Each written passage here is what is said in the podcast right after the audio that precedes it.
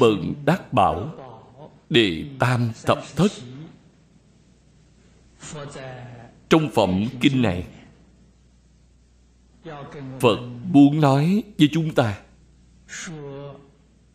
thiện nhân thiện quả, khuyến khích chúng ta tinh tấn, nỗ lực, đoạn ác tu thiện ở chỗ này, chúng ta có thể thấy được lòng từ bi, khuyên lương của phật. Mời xem kinh văn. Giữ đẳng quản thực đức bổn. Vật phạm đạo cấm, nhẫn nhục tinh tấn từ tâm chuyên nhất. Đây là một đoạn nhỏ. Đoạn nhỏ này là nói chung. Quảng này nghĩa là nhiều. Đức bổn theo cách nói của bổn tông tức là tính nguyện trì danh. Đây là cái gốc của đại đức chân thật. Nếu tu hành mà không đặt mục tiêu thành phật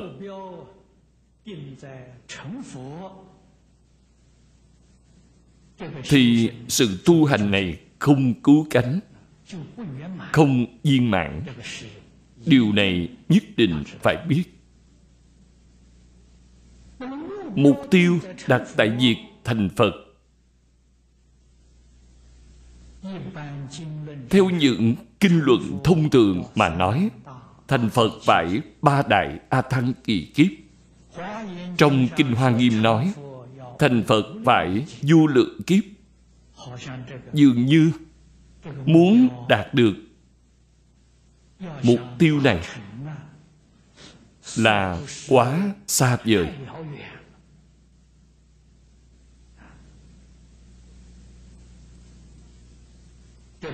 Cách nghĩ, cách nói này đều không phải là du lý tuy nhiên Đưa pháp môn này thì có khác. Trong một đời này, nhất định có thể đạt được nguyện vọng cứu cánh viên mãn.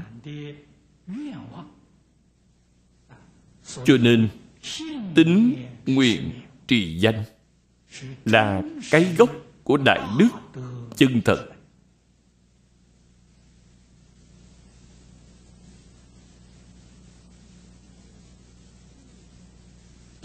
Tiếp theo là câu đừng phạm đạo cấm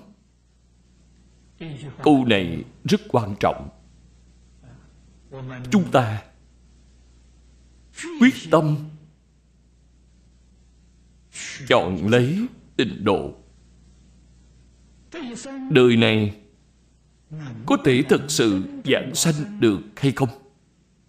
Phải xem cách tu trì của bạn trong việc tu trì, chướng ngại lớn nhất là tạo ác nghiệp.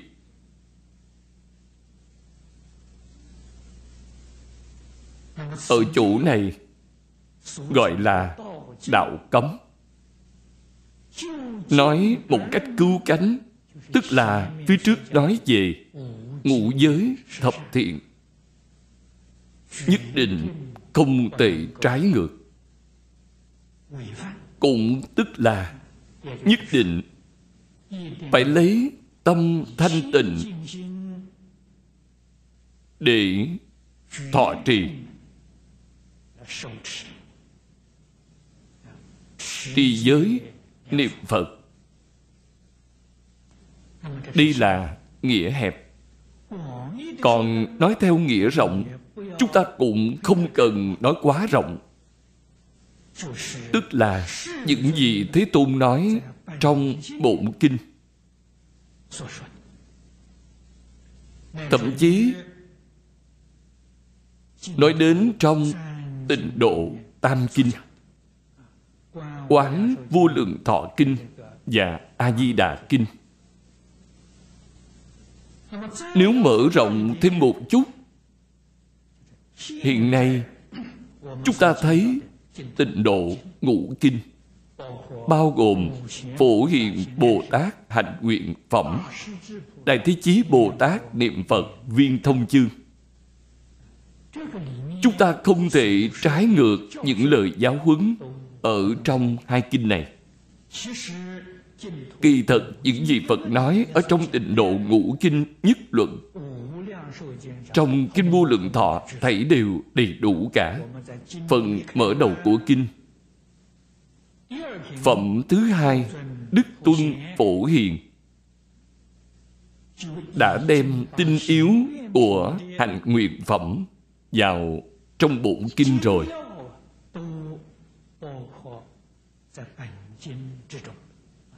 Do đây có thể biết nên giáo học của kinh vô lượng thọ là vô cùng viên mãn.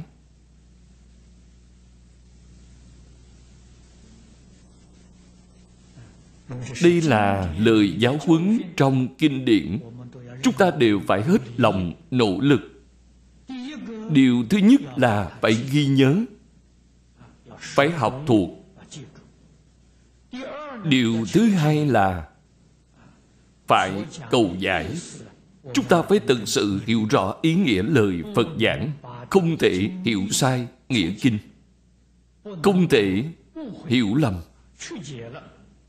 Việc này rất nguy hại. Tiến thêm một bước, phải làm được những lời giáo huấn này trong đời sống sinh hoạt hàng ngày của chúng ta, đây mới gọi là học phật. Học làm giống như phật. Cái này gọi là học phật.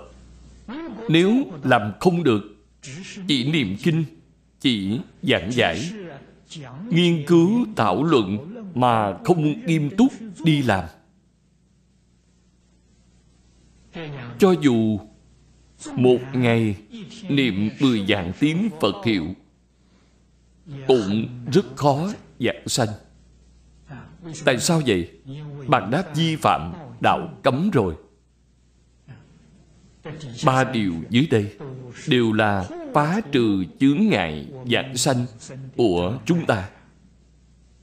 Đây thật là khẩn yếu, quan trọng nhất là phải trì giới, phải làm cho bằng được lời giáo huấn của phật đà. Nhẫn nhục, tinh tấn. Nhẫn nhục là nói bạn tu học phải có tính nhẫn nại, phải có thể nhẫn nại.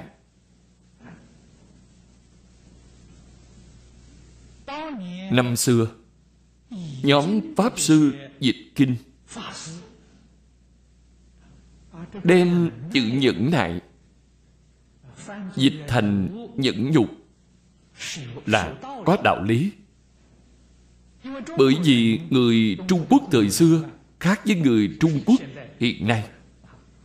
Người trung quốc thời xưa đối với sỉ nhục xem rất nặng. Có câu sĩ khả sát, bất khả nhục. Chặt đầu không hề gì, nhưng làm nhục thì không thể được, nhục thì không thể nhẫn chịu. Những gì pháp sư dịch kinh nói, quý vị coi trọng chữ nhục như vậy, nhục còn có thể nhẫn, thì không có việc gì mà không thể không nhẫn. Cho nên phải có tâm nhẫn nại lớn. Trong kinh kim cang phật nói rất hay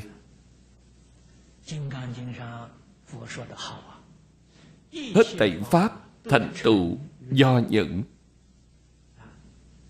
thế gian pháp xuất thế gian pháp. Sự việc lớn phải có tâm nhẫn nại lớn. Sự việc nhỏ phải có tâm nhẫn nại nhỏ. Không có tâm nhẫn nại thì không thể thành tựu. Cho nên cầu đạo phải nhẫn nại. Còn công phu niệm phật thì không thể thiếu. Thí dụ như mỗi ngày, thời khóa tụng sáng tối, ta không thiếu một khóa nào đây tức là tâm nhẫn nại lớn. Nếu chúng ta có thời giờ, thì thời khóa của chúng ta phải thêm nhiều chữ nhiều này là không phải nhiều chủng loại, mà là tăng số lượng lên. Ví dụ như tôi hiện nay công việc vô cùng bận rộn. Sáng tối chỉ niệm mấy mươi tiếng phật hiệu. Khi có thời giờ thì tăng phật hiệu nhiều lên. Tăng lên một ngàn tiếng, tăng lên một vạn tiếng, tăng lên hai vạn, ba vạn. Niệm nhiều lên điều này gọi là tinh tấn. Tấn là tiến bộ. Không thể tụt lùi.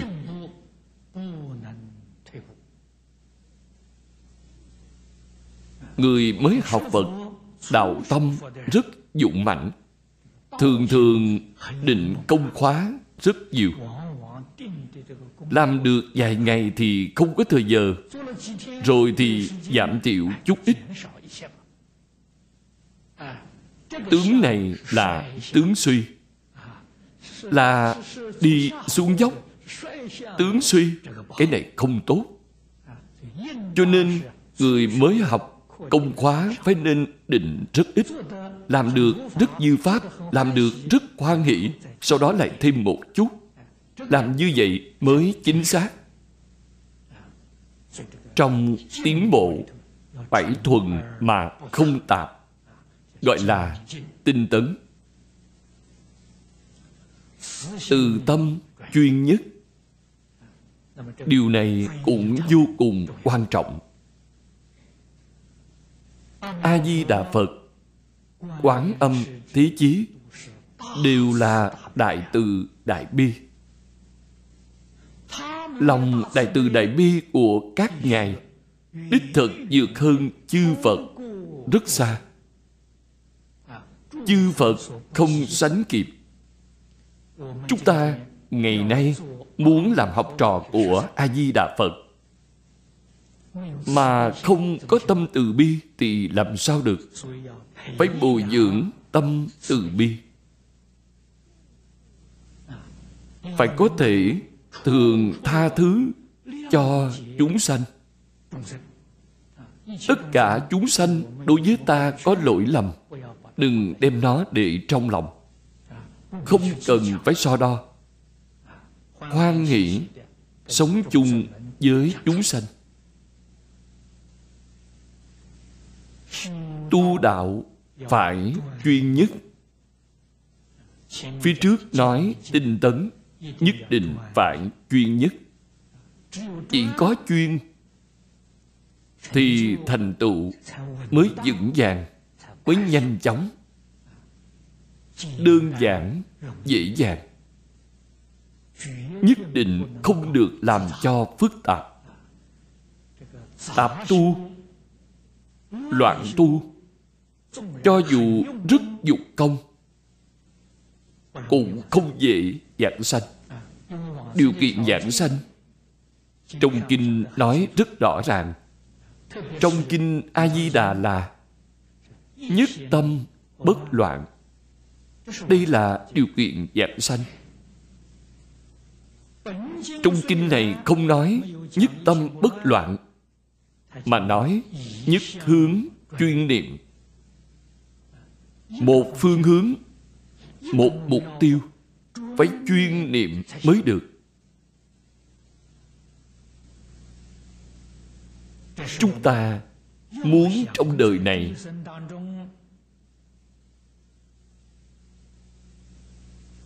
thoát khỏi lục đạo luân hồi, giảng sanh bất thoái thành phật, thì nhất định phải tuân thủ.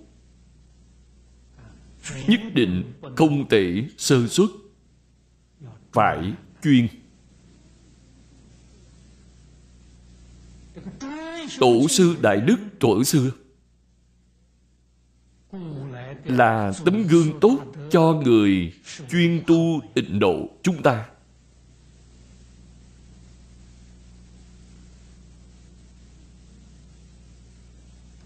Họ một mình dụng công trong một phật đường nhỏ. Một mình thanh tu Phật đường này giống như Phật đường của Đại sư Ấn Quang. Chùa Đinh Nham Sơn ở Tu Châu là quan phòng của Ngài. Quý vị có cơ hội đi Tu Châu thì hãy đến xem Phật đường của Ngài. Trong Phật đường của Ngài, chỉ có một tượng A-di-đà Phật.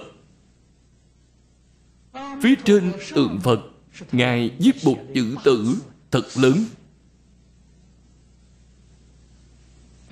Ngày ngày nhìn đến chữ tử ta sắp chết rồi. Ở dưới là một tôn tượng a di đà phật niệm phật cầu phật đến tiếp dẫn.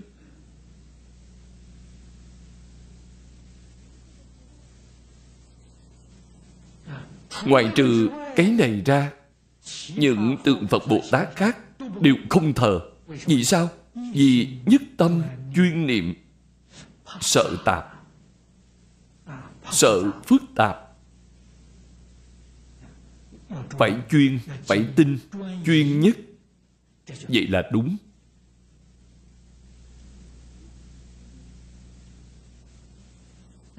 Còn kinh chỉ tụng một bộ tổ ấn quan chỉ tụng kinh a di đà thờ một tượng a di đà phật, tụng một bộ kinh a di đà thêm nữa là phật hiệu di đà ngoài ra, không có gì cả. Đúng là tinh chuyên. Chỗ biểu hiện của từ tâm là văn sao của tổ ấn quang. Ngài không thường giảng kinh. Có lẽ vì giọng miền bắc của ngài. Ngài nói chuyện người ta nghe không hiểu. Vào thời kỳ đó, đi tìm người phiên dịch không tiện, cho nên ngài rất ít giảng kinh. Chỉ có một lần tại thượng hải, trong pháp hội hộ quốc tức tai, ngài giảng khai thị một tuần ngày cuối cùng, ngài làm lễ quy y cho mọi người. Việc này có văn tự ghi chép lưu truyền. Còn những việc khác phần nhiều là những người học phật hoặc là học giả. Đối với phật pháp, có những nghi vấn. Viết thư cho ngài, thì ngài dùng văn tự để phúc đáp sau này hội tập thành ứng quan đại sư văn sao. Bạn xem trong văn sao, thấy được từ tâm độ chúng của ngài. Xem văn sao được độ thì không biết là bao nhiêu người.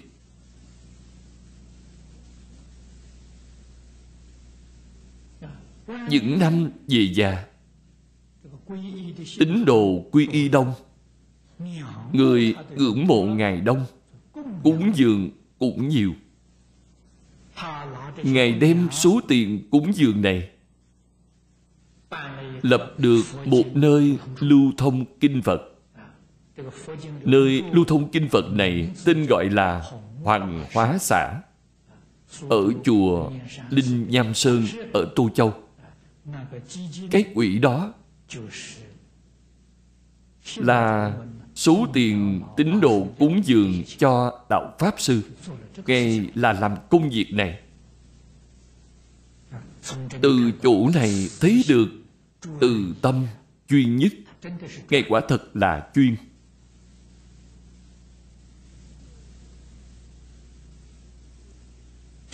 Trai giới thanh tịnh nhất nhật, nhất dạ thắng tại, vô lượng thọ quốc, vi tiện bá tuế có một số người thấy câu kinh văn này, thì họ không muốn đến thế giới Tây Phương cực lạc nữa. Vì sao? Vì tôi ở nơi đây tu hành một ngày một đêm, hơn ở thế giới Tây Phương cực lạc tu hành một trăm năm. Một trăm năm này là cách tính ở nơi này của chúng ta. Chứ gì nhất định phải biết. Bởi vì thế giới Tây Phương cực lạc không có năm tháng, tuổi, giờ. Chỉ ở nơi này của chúng ta mới có. Phàm là nói đến con số, tẩy đều là tới nơi chúng ta để tính. Hay nói cách khác, chúng ta ở nơi này tu hành đích thực rất có công đức. Rất không dễ. Đúng là siêu việt thế giới tây phương cực lạc. Tuy nhiên, bạn phải biết một sự thật. Tại sao phật lại nói như vậy? Nơi này rất khó tu. Đây là hình dung. Khó nên mới quý ở thế giới Tây Phương tu hành rất dễ dàng. Bạn nghĩ tự xem là dễ tốt hay là khó tốt. Ý nghĩa là ở chỗ này. Bạn không thể hiểu sai ý nghĩa. Đây là dạng sai nghĩa chân thật của Như Lai. Dạy sai Như Lai chân thật nghĩa quá nhiều, quá nhiều. Chỗ này khó tu. Một dạng người tu hành khó có được một người thành tựu. Còn ở thế giới tây phương cực lạc, một dạng người tu hành là một dạng người thành tựu.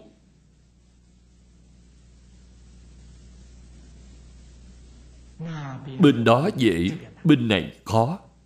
Khó cho nên mới đáng quý. Chúng ta ở bên này tu hành là lên cao xuống sâu. Thành công thì trong đời này giảng sanh là bất thoái thành Phật. Còn những người không thành công thì đọa tam ác đạo. Vẫn cứ trôi lăn trong lục đạo luân hồi.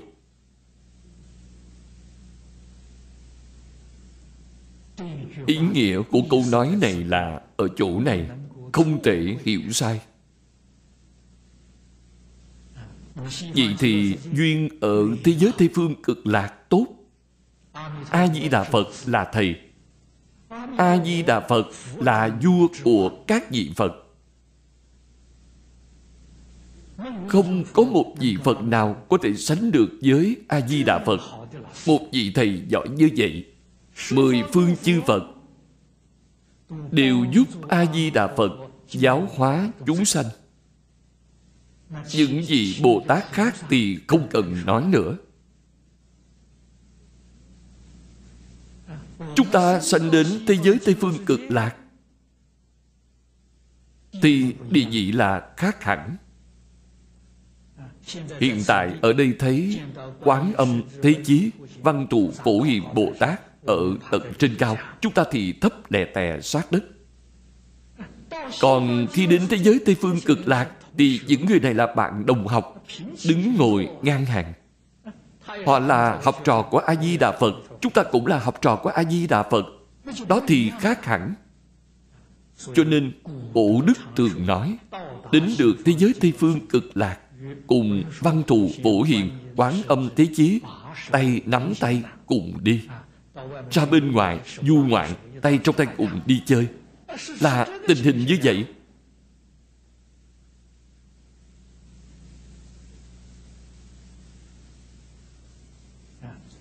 Câu này là hình dung khó dễ.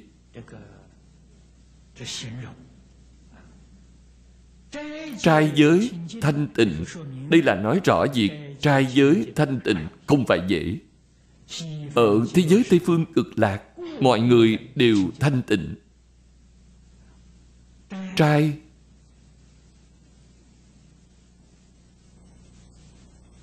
nghĩa là thân tâm thanh tịnh. Người hiện nay đem việc ăn chay, gọi là ăn chay. Điều này là sai lầm. Là sai lầm. Từ trên sinh hoạt mà nói, trai này là ăn một bữa giữa trưa. Chúng ta hiện nay thường gọi là trì ngọ. Trì ngọ, cái này cũng sai. Đó vẫn là sai, bởi vì trì ngọ là từ 11 giờ đến 1 giờ là giờ ngọ. Còn giữa trưa là 12 giờ, quá 12 giờ thì đã quá trai rồi. Nếu trì ngọ đến 1 giờ vẫn còn là giờ ngọ. Cho nên, trì ngọ là sai. Phải là ăn một bữa giữa trưa tuy nhiên, giữa trưa, chúng ta nên biết địa cầu này là tự nó xoay. Nó có sự khác biệt về thời gian. Giữa trưa mỗi ngày ở các nơi đều khác nhau. Cho nên, người chân chánh, trì trai, đại khái đều là buổi sáng 11 giờ ăn cơm, nhất định không thể quá ngọ thời xưa, dùng bóng của mặt trời để định thời gian. Trời râm thì không có cách gì. Hiện nay, tiện lợi hơn so với trước kia. Hiện nay, đài thiên văn có lịch thiên văn.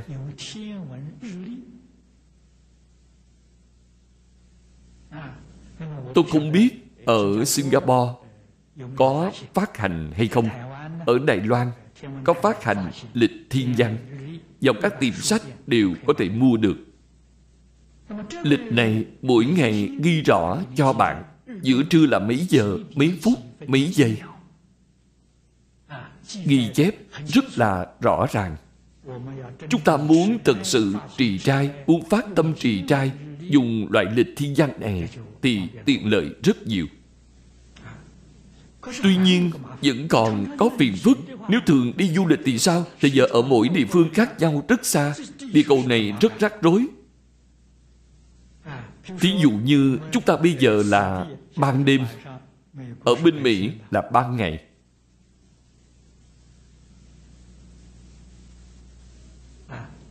Điều này nhất định phải biết. Dụng ý của trai ở chỗ nào?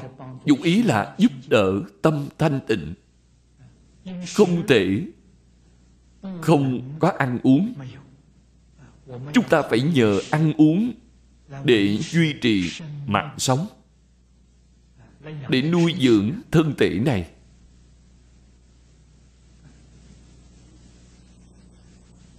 Tuy nhiên, người xưa nói, bệnh từ miệng vào do đây có thể biết, không thể không chú trọng việc ăn uống, phải chú trọng dinh dưỡng, phải chú trọng vệ sinh, phải chú trọng đúng lượng, tức là phân lượng phải vừa đủ. Đừng tham ăn. Tham ăn ăn quá nhiều, ăn vượt hạn mức thì sẽ dễ sanh bệnh. Hệ thống tiêu hóa ruột bao tử của bạn chịu đựng không nổi thì vấn đề sẽ nghiêm trọng.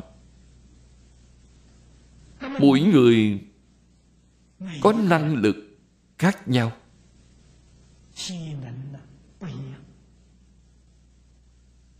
Cũng tức là tình trạng sức khỏe của mỗi người khác nhau. Năng lượng tiêu hao cũng khác nhau. Giống như chiếc xe, có xe ít hao xăng, có xe hao xăng. Xe ít hao xăng thì vài ngày đổ xăng một lần là được, còn xe hao xăng một ngày có lẽ đổ một hai lần. Điều này phải biết, điều này không thể không biết. Tiêu hao nhiều thì bạn phải bổ sung nhiều bạn không bổ sung, thì thân thể suy yếu, làm việc gì cũng không nổi. Làm việc đạo cũng không được, bằng ngồi niệm phật cũng không nổi, bụng đói khó chịu lắm. Làm gì còn lòng dạ đâu đến niệm phật. Sự tiêu hao năng lượng 95% là tiêu hao trên vọng tưởng. Điều này quý vị phải biết. Cho nên người tu hành, Tại sao ăn một bữa giữa trưa Họ vọng tưởng ít, Tạp niệm ít, Phiền não ít. Họ tiêu hao năng lượng ít. Mỗi ngày họ bổ sung một lần Thì là đủ rồi. Còn chúng ta Suốt ngày cứ suy nghĩ lung tung. Bổ sung ba bữa nhưng không đủ. Còn phải ăn điểm tâm, ăn khuya Có phải không? Vậy mới có thể duy trì. Hiện tượng này là bình thường. Họ tiêu hao nhiều như vậy Thì nhất định phải bổ sung nhiều như vậy. Xưa kia Lúc Phật còn tại thế, Phật không có ý đề xướng ăn một bữa giữa trưa. Phật không coi trọng vấn đề này. Khi Phật Đà còn tại thế, Ấn Độ Đích thực là quốc gia của tôn giáo. Tôn giáo của Ấn Độ vô cùng nhiều. Trong Kinh Phật ghi chép có đến 96 loại. Những nhóm tôn giáo này Họ đều ngày ăn một bữa. Phật đi ra ngoài giáo hóa chúng sanh. Người ta nhìn thấy Thích Ca Mâu Ni Phật mỗi ngày ăn ba bữa, Thì mọi người đối với Ngài sẽ có ấn tượng không tốt, Không bằng các tôn giáo kia. Vì thế mà Phật cũng áp dụng phương thức sinh hoạt của họ là ngày ăn một bữa, tâm phật thanh tịnh, thân tâm của các đệ tử của ngài thanh tịnh. Một bữa ăn này đích thực là đầy đủ rồi. Vậy thì một bữa ăn, phân lượng so với một bữa ăn bình thường bằng nhau. Không phải đem ba bữa ăn dùng thành một bữa để ăn tôi thấy không ít người trì ngọ. Cái bát của họ khá lớn. Phân lượng của một bát cơm đó. Chúng ta chia ra ba bữa mà ăn cũng ăn không hết. Họ thì có thể ăn hết sạch. Cho nên những người trì ngọ, hầu như một trăm người trì ngọ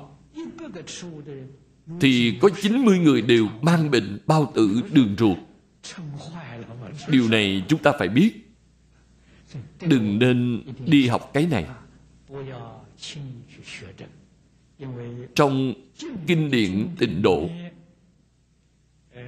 dạng sanh là tính nguyện trì danh. Không có nói nhất định phải trì ngọ mới được dạng sanh. Không trì ngọ thì không được dạng sanh Điều này ở trong Tam Kinh, Ngũ Kinh đều không có cách nói như vậy. Cho nên về phương diện ăn uống, quý vị nên yên tâm. Tu hành phải có một thân thể khỏe mạnh, một tinh thần no đầy. Bạn ăn quá nhiều có thể bị hôn trầm, tinh thần nâng lên không nổi. Khi bụng bạn đói cũng không được, cũng không có cách gì làm việc đạo. Tiền tông Họ đối với vấn đề này thì không chú trọng lắm. Trong thiền đường, trước kia Lão Pháp Sư nói với chúng tôi, họ ngoài ba bữa ăn ra còn có ba món điểm tâm. Bởi vì sao? Vì tham thiền tịnh tọa trong thiền đường phải giữ cho được không đói, không no. Cho nên họ áp dụng cách này ăn ít mà nhiều lần. Bởi vì bạn ăn no rồi, ngồi nơi đó ngủ gục là đã hôn trầm. Còn không ăn thì trong tâm bồn chồn, ngồi không được. Cho nên họ nhất định phải duy trì tình trạng không đói, không no. Đây là rất chính xác. Thực sự mà nói, trong niệm phật đường cớ sao không như vậy? Điều này chúng ta nhất định phải biết cho nên có thể giảm thiểu việc ăn uống. Đích thực là một việc tốt, đơn giản. Nếu bạn tối ngày bận rộn với ba bữa cơm, mất nhiều thời gian để lo liệu sắp xếp. Thực sự mà nói là không có ý nghĩa gì cả. Quả thật là rất lãng phí. Tôi trước kia ở đài trung. Lão cư sĩ lý bỉnh nam thầy mỗi ngày ăn một bữa giữa trưa. Nhưng thầy không chú trọng ăn quá ngọ. Thầy một ngày ăn một bữa, vì sao? Vì giản tiện. Nấu ba bữa ăn phiền phức biết mấy, một bữa thì bớt việc. Vì để giản tiện nên ăn một bữa. Lượng thầy ăn rất ít thầy lý, quả thật là vô cùng khiêm có. Mãi vẫn chỉ có một mình ở trong căn nhà nhỏ. Nấu cơm, giặt giũ đều một mình thầy không có ai chăm sóc.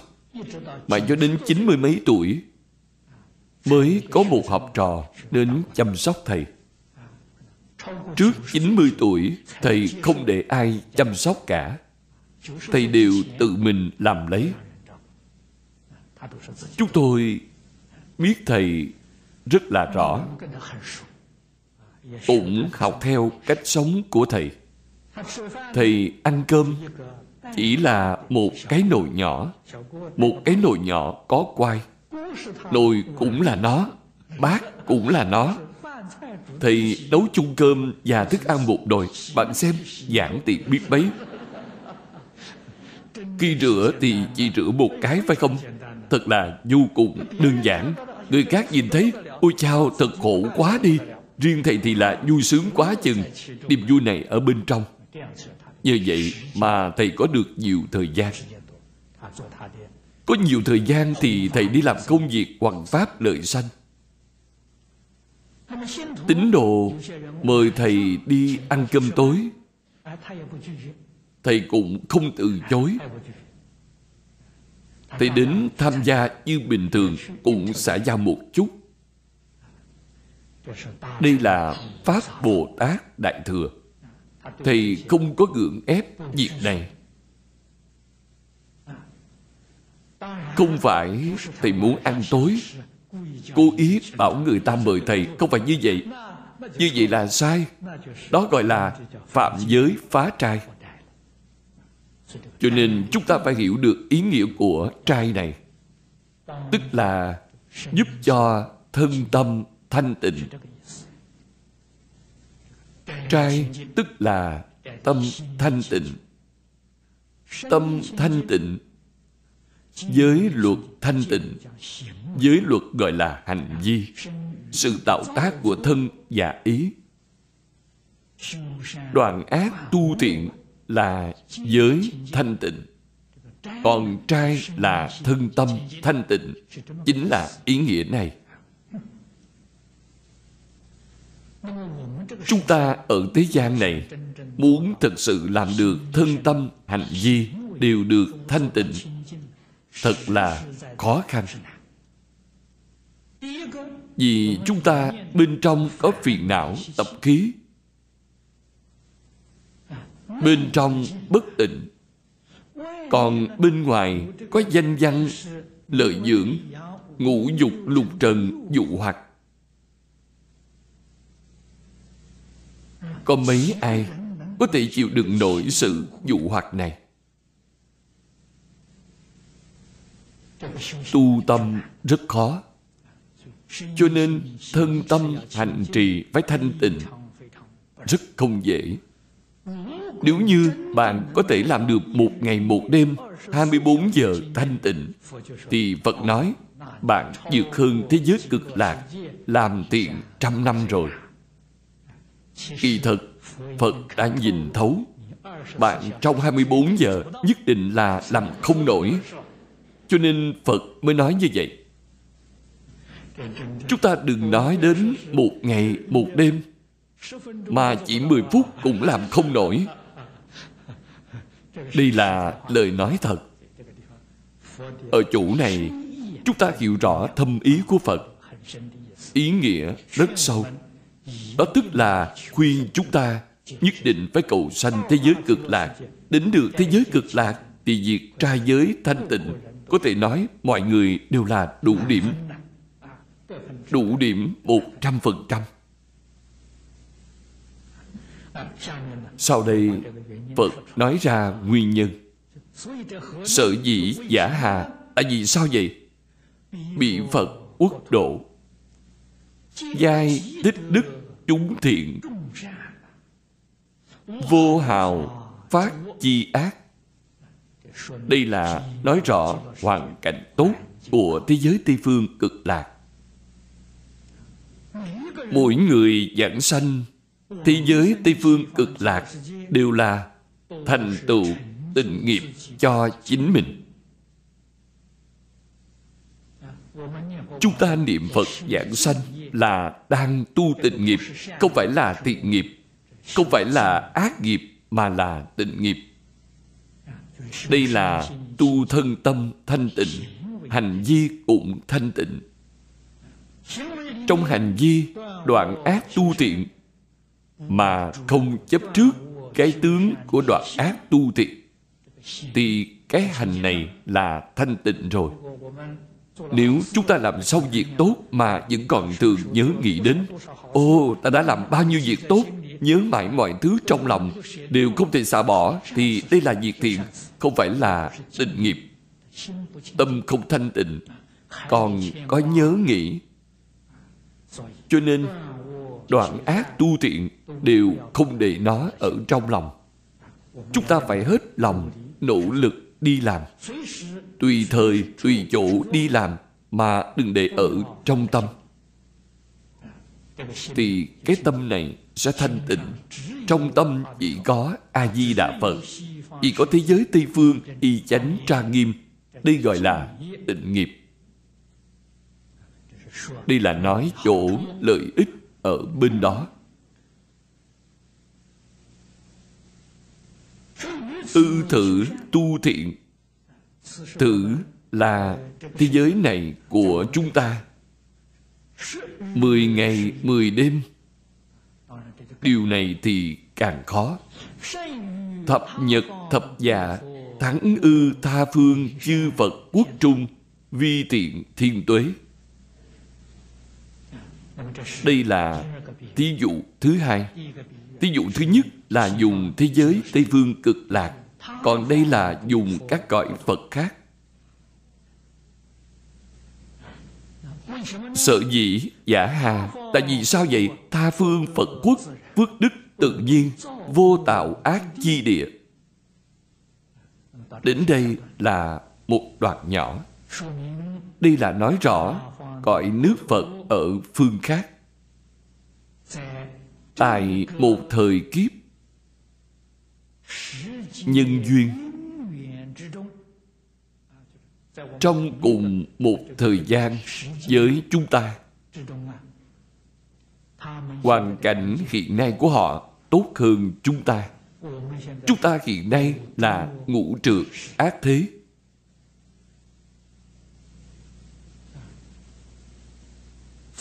Tạo nghiệp, tạo ác nghiệp dễ dàng. Hầu như không thể không tạo ác nghiệp. Còn thế giới phương khác, người tiện nhiều. Không có những ác hạnh này, cho nên cơ hội tạo ác không có. Cũng tức là duyên tạo ác không có. Vậy thì hoàn cảnh so với chúng ta bên này tốt hơn rồi. Đây là chuyên nói về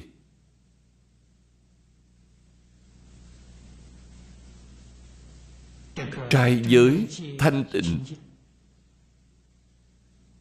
Tích đức chúng thiện chuyên để nói về đoạn phía trên.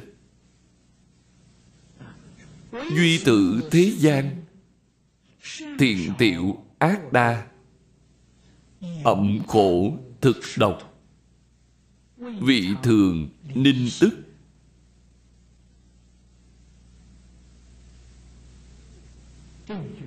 Câu nói này, trước kia những gì đại đức nghe phật nói như vậy, chúng ta không biết họ tỉ hội ra sao. Còn chúng ta ngày nay đọc đoạn phật kinh này, đích thật có sự thể hội rất sâu. Chúng ta ngày nay uống là uống đắng, ăn là ăn độc. Điều này một tí cũng không sai. Hiện nay, trong các loại thịt đều có độc.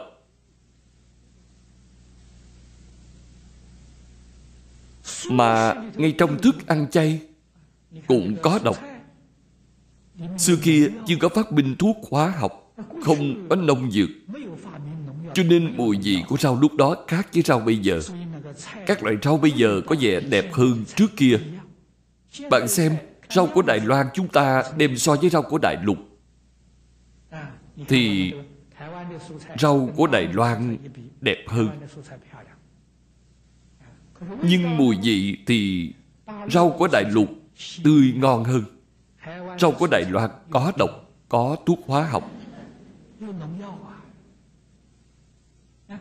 gạo cũng như vậy. Gạo của đài loan xem ra đẹp hơn. Bên trong nghe nói có một loại bột hoàn thạch, đều là đồ hóa học bỏ vào trong đó. Cho nên hiện nay con người mỗi ngày ba bữa cơm là ăn chất độc. Đây là thật, không phải giả. Còn nước mà chúng ta uống, quả thật cũng có độc quả là ẩm khổ thực độc, vị thường ninh tức. Còn vấn đề ăn thịt thì càng không cần nói nữa. Trong sự tưởng tượng của chúng ta thì chúng ta nhất định là có vấn đề. Trước kia, có một lần tôi đi thăm vợ của thầy phương. Tôi thỉnh giáo bà một vấn đề tôi nói, tôi học phật rất lâu rồi, đã bỏ ăn thịt rất lâu rồi. Tôi nói, tư sư mẫu, bà thử nghĩ xem. Bà 23 năm trước ăn thịt, mùi vị của thịt lúc đó, cùng với mùi vị thịt bây giờ, bà thấy có giống nhau không? Bà suy nghĩ rất lâu, nói với tôi, không giống nhau tại sao không giống nhau? Nói về lợn, trước kia loại lợn để ăn thịt là được nuôi ở ngoài. Trước khi bị giết, nó rất tự do, chạy rong khắp nơi, thân tâm nó vui vẻ. Cái cảm giác đó khác hẳn. Hiện nay lợn được nuôi trong chuồng, sau khi sinh ra là kể như bắt nó ngồi tù, suốt đời trong lao ngục. Đến lúc đem giết đó tâm tình của nó buồn khổ biết bao. Thịt nó còn ngon hay sao? Bạn xem, gà được nuôi trong trại gà gà cũng ngồi tù. Từng con từng con ép chặt lấy nhau, cử động không được. Tâm tình của chúng nó là thế nào? Gà được nuôi ở trong thôn thì khác hẳn. Không giống nhau tôi từ chỗ này mà tưởng tượng, mùi vị của thịt đó tuyệt đối khác nhau. Tôi đã hỏi bà như vậy, chính các bạn nghĩ tự quả nhiên không giống nhau. Đây cũng tức là nói rõ những thứ hiện nay không tệ ăn. Những thứ thịt hiện nay không thể ăn, Đồ biển so ra tốt hơn một chút. Tuy nhiên, hiện nay biển cũng bị ô nhiễm. Cũng không được. Biển đã bị ô nhiễm. Nước bị ô nhiễm. Hay nói cách khác, Những sinh vật thuộc loài thủy tộc, Có lẽ mùi vị cũng đã thay đổi. Đây là một thế giới khổ. Chúng ta ngày ngày đang chịu khổ. Điều này phải giác ngộ.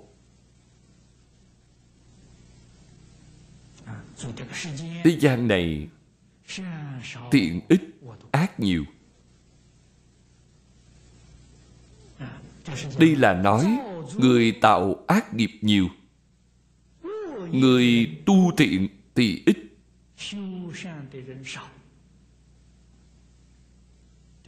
xã hội này, làm sao mà không có vấn đề cho được?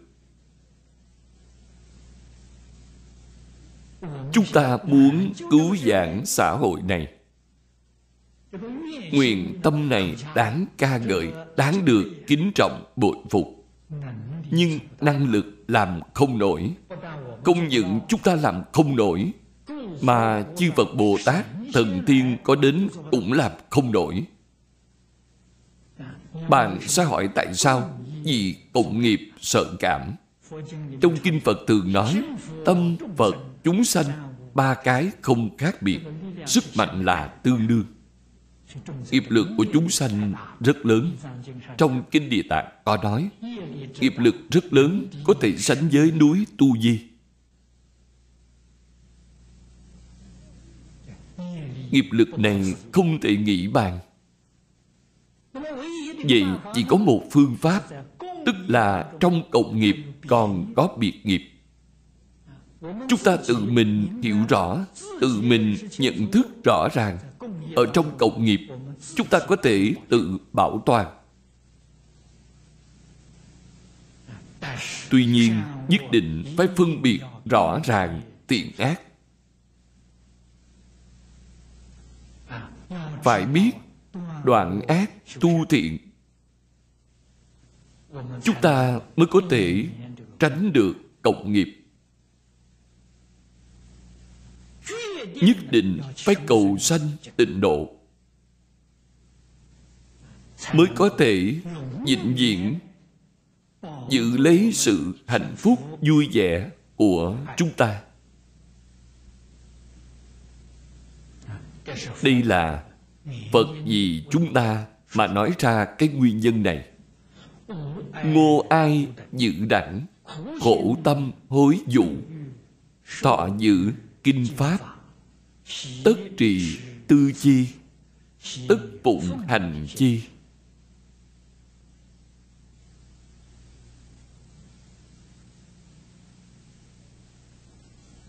Phật dạy chúng ta phải thọ trì kinh pháp.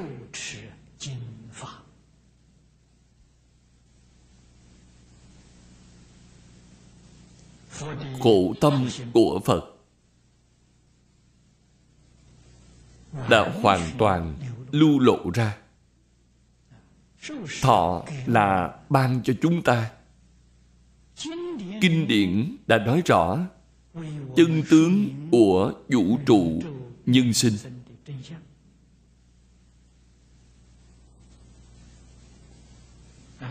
Giúp cho chúng ta giác ngộ pháp là phương pháp tu học. Nói với chúng ta, phương pháp tu học. Chúng ta làm theo phương pháp này. Thì cũng có thể như phật không khác. Phá mê khai ngộ, lìa khổ được vui, thành tựu viên mãn. Ngày nay, chúng ta có được kinh pháp rồi.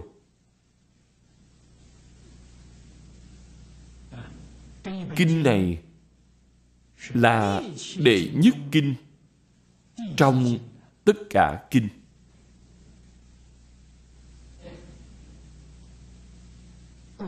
Cổ đại đức đã làm một cuộc so sánh tường tận.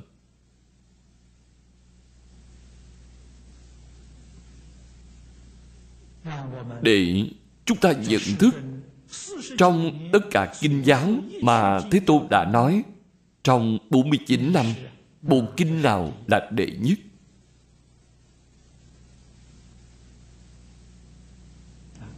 Những gì cao tăng đại đức, thời tùy, đường của Trung Quốc, Đại Hàn, Nhật Bản đã làm một cuộc so sánh.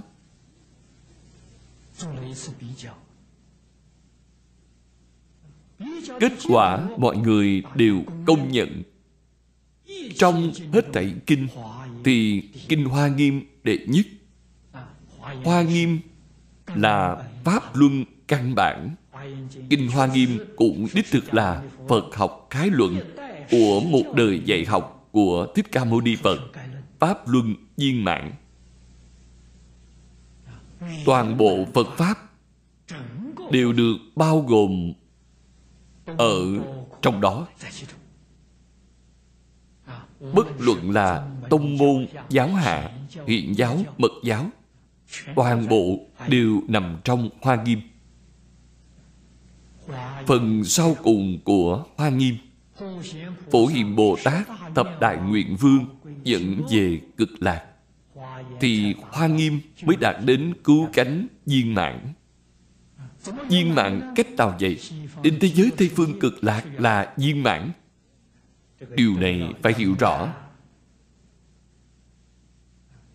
Kinh Hoa Nghiêm so sánh với Kinh Vô Lượng Thọ thì Kinh Vô Lượng Thọ là đệ nhất. Tại vì sao? Bởi vì chỗ quy về của Kinh Hoa Nghiêm là bộ kinh này. Tổng kết của Kinh Hoa Nghiêm là bộ kinh này. Hoa Nghiêm là quy về vô lượng thọ. Kinh vô lượng thọ là đệ nhất. Trong bản kinh vô lượng thọ này của chúng ta, có 48 phẩm. Phẩm nào là đệ nhất? Chúng ta tiếp tục truy tìm. Phẩm thứ sáu là đệ nhất. Phẩm thứ sáu là 48 nguyện là căn bản của tịnh tông.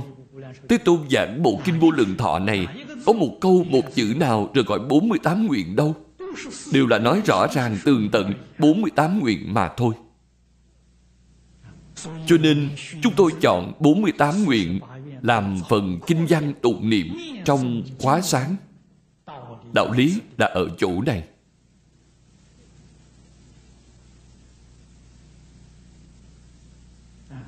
Đây là vì các vị đồng học định thông chúng ta mà biên soạn ra bản khóa tục này. Trong 48 nguyện, nguyện nào là đệ nhất? Cổ đức hầu như công nhận nguyện thứ 18 là đệ nhất. Nguyện 18 là gì? Là thập niệm tất sanh. Đây tức là công đức danh hiệu không thể nghĩ bàn. Nguyện thứ 18 tức là sáu chữ hồng danh Nam Mô A Di Đà Phật. Cho nên toàn bộ Phật Pháp quy nạp đến sau cùng tức là một câu Phật hiệu. Một câu Phật hiệu này triển khai là 48 nguyện 48 nguyện triển khai là Kinh Vô Lượng Thọ Kinh Vô Lượng Thọ mở rộng ra chính là Kinh Hoa Nghiêm Kinh Hoa Nghiêm mở rộng ra chính là tất cả Pháp mà Thế Tôn đã nói trong 49 năm là tột đỉnh. Chúng ta phải nhận thức rõ ràng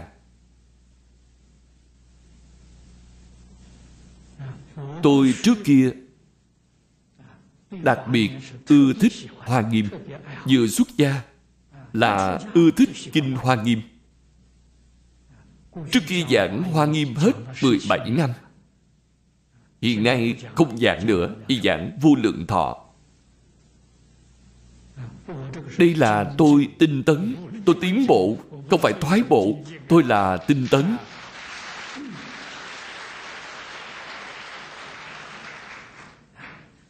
Cho nên chúng ta nhất định phải nhận thức rõ ràng chúng tôi chọn từ phẩm 32 đến phẩm 37 để làm kinh văn của thời quá tối.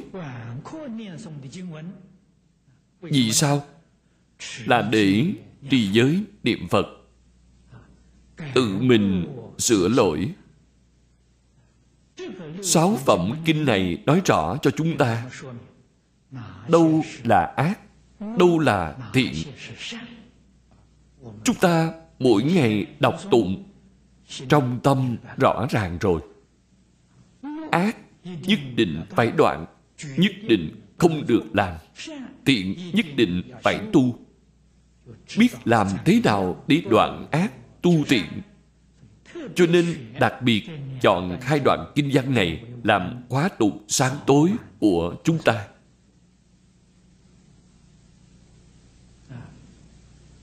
Sau khi chọn ra hai đoạn này để làm khóa tụng, nhiều đồng tu dùng quyển khóa tụng này đã có được lợi ích đến cho chúng tôi hay. Chúng ta học xong quả thật dùng được. Lối tu hành này mới có lợi ích chân thật. Cho nên phải tất trì tư chi. Trì là thọ trì. Chúng ta phải tiếp nhận. Tiếp nhận rồi thì phải giữ gìn, không thể bỏ mất. Phải thường thường tư duy. Tư duy những đạo lý mà phật nói. Tư duy phương pháp phật dạy cho chúng ta. Tất bụng hành chi. Sau khi tư duy hiểu rõ rồi, thì phải đi làm. Phải làm cho bằng được. Đây gọi là học phật. Học cho đến khi tâm của chúng ta giống như tâm của a di đà phật. Nguyện của chúng ta giống như nguyện của a di đà phật chúng ta quá sáng, niệm 48 nguyện, không có mục đích gì khác. Tâm nguyện của chúng ta giống như tâm nguyện của phật. Khóa tối, niệm từ phẩm 32 đến phẩm 37 Mục đích của chúng ta là hy vọng. Giải hành của chúng ta cũng giống như giải hành của A-di-đà Phật. Tâm nguyện, giải hành đều đồng với Phật. Thì bạn làm sao không thể giảng sanh cho được? Nhất định giảng sanh. Bạn sẽ không đến nơi nào khác. Tự nhiên cảm ứng đạo giao nhất định được sanh. Cách này là phương pháp tu hành nhất định được sanh về tịnh độ. Cho nên nhất định phải phụng hành, phải hết lòng làm. Tôn ti nam nữ quyến thuộc bằng hữu, chuyển tương giáo ngữ. Đây là phật dạy chúng ta, công nhận tự chúng ta phải hết lòng làm. Như vậy bạn học lòng từ bi của phật phật phải độ tất cả. Việc phải độ tất cả này là trước phải độ người nhà. Trong nhà có người lớn. Tôn là trượng bối ti là dạng bối. Nam nữ quyến thuộc. Đây là nói về quyến thuộc bằng hữu. Hay nói cách khác, phàm những người quen biết, bạn đều có nghĩa vụ khuyên họ học phật. Bạn đều phải nên giúp đỡ họ học phật.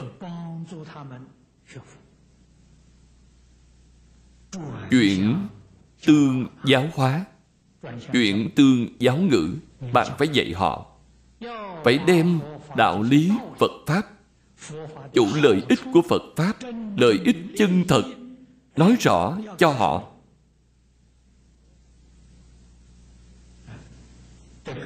Cách truyền thọ phật pháp phải biết quán cơ bạn xem phật bồ tát tiếp dẫn chúng sanh. Cũng có vài nguyên tắc. Những nguyên tắc này gọi là tứ tất đàn. Tứ tất đàn, cái thứ nhất là thế giới tất đàn. Tất đàn là tiếng ấn độ, dịch thành tiếng trung quốc là biến thí, tức là bố thí, phổ biến bốn loại bố thí phổ biến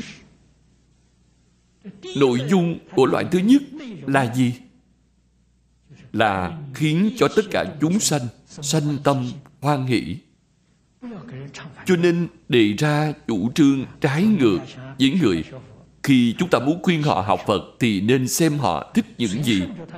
Thuận theo sự ưa thích của họ thì họ sẽ thích nghe. Ví dụ như họ ưa thích đánh bài. Thì bạn nói với họ là nếu bạn muốn đánh bài giỏi, đánh bài hay nhất thì tôi chỉ cho bạn một phương pháp. Phương pháp gì vậy? Là Phật Pháp thì họ tiếp nhận rất dễ dàng trong Phật Pháp có cái này sao? Có. Phật Pháp cái gì cũng có. Họ ưa thích những gì thì bạn nói với họ những cái đó. Vì sao? Họ sẽ hoan hỷ. Họ cảm thấy điều này đối với họ có lợi ích thì họ rất dễ dàng tiếp nhận. Đây đều là chân thật, không phải giả. Trong Phật Pháp khai trí tuệ Đã có trí tuệ thì là cao minh rồi Bất cứ làm việc gì đều là đệ nhất cả Không có đệ nhị Cho nên bạn thích ca hát Thích khiêu vũ Học Phật là đệ nhất Là hạng nhất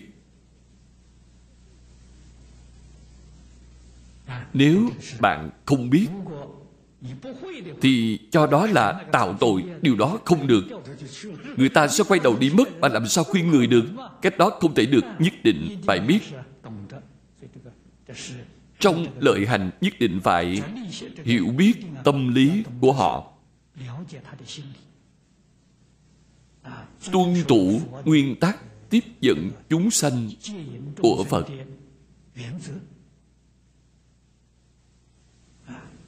Dần dần khiến họ hiểu rõ đạo lý. Phật pháp tại thế gian, không rời thế gian mà giác ngộ. Phật pháp tại thế gian không phá hoại pháp thế gian. Nhất định phải dẫn pháp thế gian vào đường chánh. Hay nói cách khác, trong tất cả trường hợp hoang lạc bạn có thể bồi dưỡng được tâm thanh tịnh. Bồi dưỡng được trí tuệ chân thật. Vậy không phải là đệ nhất thì là thứ gì? Phật pháp tiểu thừa là bảo thủ cho nên giới luật rất nghiêm. Thích hợp cho thời đại xưa kia Thời đại nông nghiệp xưa kia là thời đại bảo thủ, mọi người ưa thích hình thức đó. Hiện nay là thời đại mở cửa, loại bảo thủ đó thì rất khó khiến cho người ta chấp nhận. Phật Pháp Đại Thừa là cởi mở. Chúng ta thấy Thích Ca Mâu Ni Phật giảng kinh trong bích họa ở Đôn Hoàng. Chúng ta thấy Phật lúc thăng tòa giảng kinh có rất nhiều người nghe. Trên không trung có rất nhiều thiên nữ sướng ca, tống nhạc Vừa ca vừa múa. Hiện trường đó đẹp đẽ biết bao. Đây là Pháp Đại Thừa. Còn Tiểu Thừa vừa nhìn thấy thì quay đầu bỏ đi. Cho nên Thích Ca Mâu Ni Phật giảng kinh Pháp Hoa có đến 5.000 người rút lui bỏ đi. Họ nhìn không quen thì họ rời khỏi. Đại tiểu thừa có khác.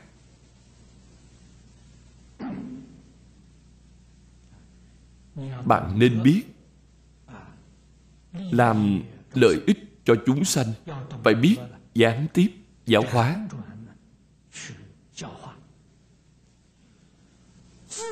Tự tương ước kiểm, Hòa thuận nghĩa lý Hoan lạc từ hiếu.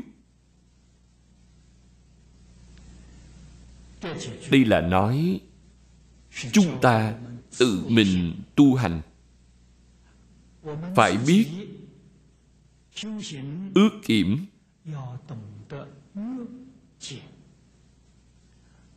Ước là ước thúc. Không thể buông lung phóng vật. Phải biết thu liệm, phải biết ước thúc. Phải biết kiểm điểm thì thân tâm mới được thanh tịnh. Hòa thuận nghĩa lý. Sống chung cùng chúng sanh thì phải hòa mục. Phải tùy thuận, phổ hiền bồ tát dạy chúng ta hằng thuận chúng sanh, tùy hỷ công đức là nghĩa hòa thuận phải hiểu rõ nghĩa, tức là nên làm. Lý là hợp lý. Nói cách khác là hợp tình, hợp lý. Hoang lạc từ hiếu. Nghĩa của hiếu này bao hàm rất rộng, rất sâu. Bao hàm đó là chân thật, viên mãn.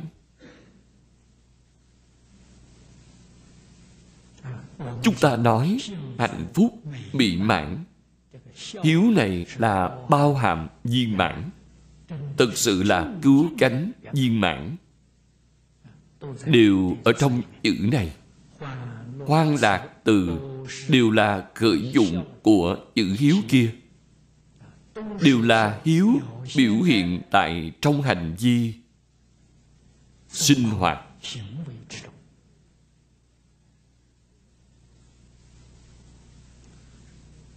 Sở tác như phạm tắc tự hối quá. Nếu ngôn ngữ tạo tác của chúng ta đã vi phạm giáo giới của phật,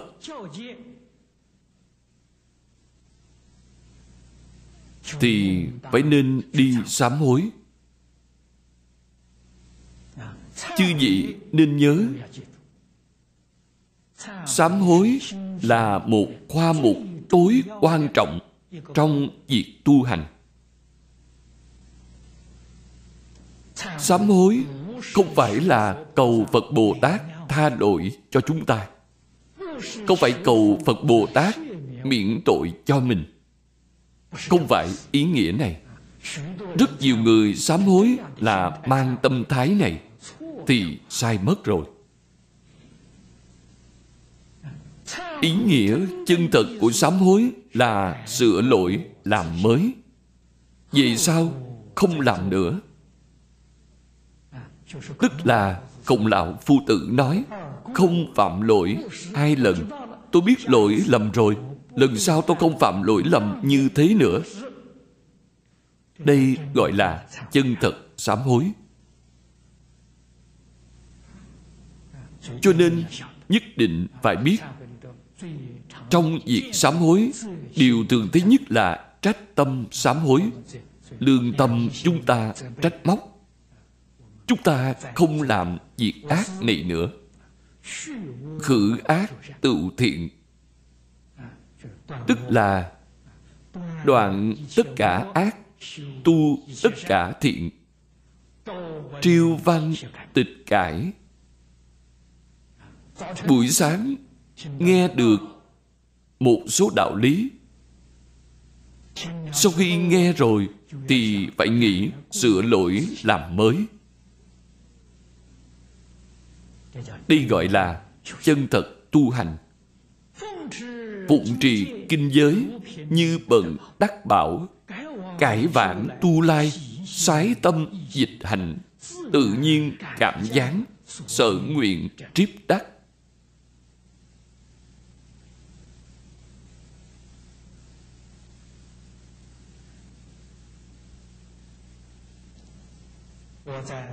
khi tôi mới học phật, lúc bấy giờ, tôi học phật chưa đầy nửa năm, tiếp xúc phật pháp chưa được nửa năm.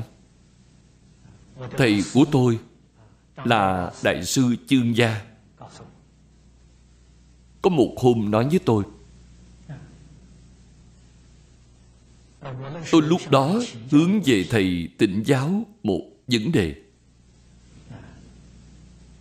bởi vì cảm thấy phật pháp đích thực là rất tốt. Tuy nhiên, lúc đó, tôi có việc làm không thể chuyên tâm để tu học. Chuyên tâm tu học, lý tưởng nhất là xuất gia. Tất cả đều buông bỏ hết để chuyên tâm tu học. Tôi hướng về đại sư chương gia tịnh giáo có thể thành tựu nguyện vọng này không? Đại sư chương gia nói với tôi, trong cửa nhà phật có cầu ác ứng. Sau đó, thầy giải thích cho tôi nghe. Thầy nói, có rất nhiều người cầu mà không ứng. Không phải không ứng, vì họ cầu không như pháp như lý, như pháp mà cầu thì nhất định có cảm ứng. Không như lý, như pháp thì không thể có cảm ứng. Đoạn kinh văn này chính là ý nghĩa này. Chính là có cầu ác ứng. Phụng trì kinh giới như bần đắc bảo đây là nói thái độ của chúng ta đối với kinh phật. Phải xem kinh phật như là trân bảo chân thật. Chứ gì phải biết bất cứ trân bảo gì ở thế gian đều là giả.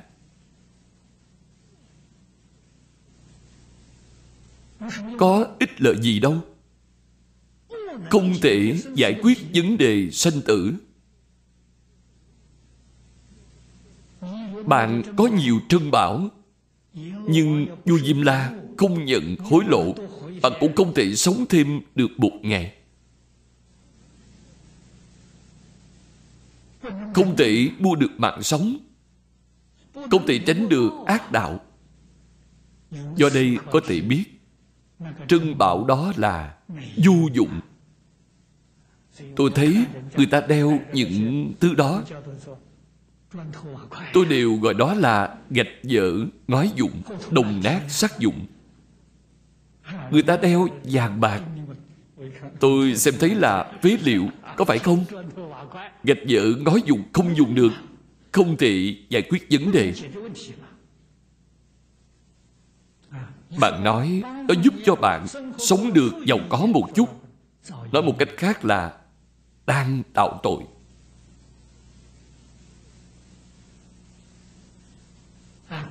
Thầy Lý, ngày ăn một bữa, Vui sướng không gì bằng. Tôi đích thực học theo thầy.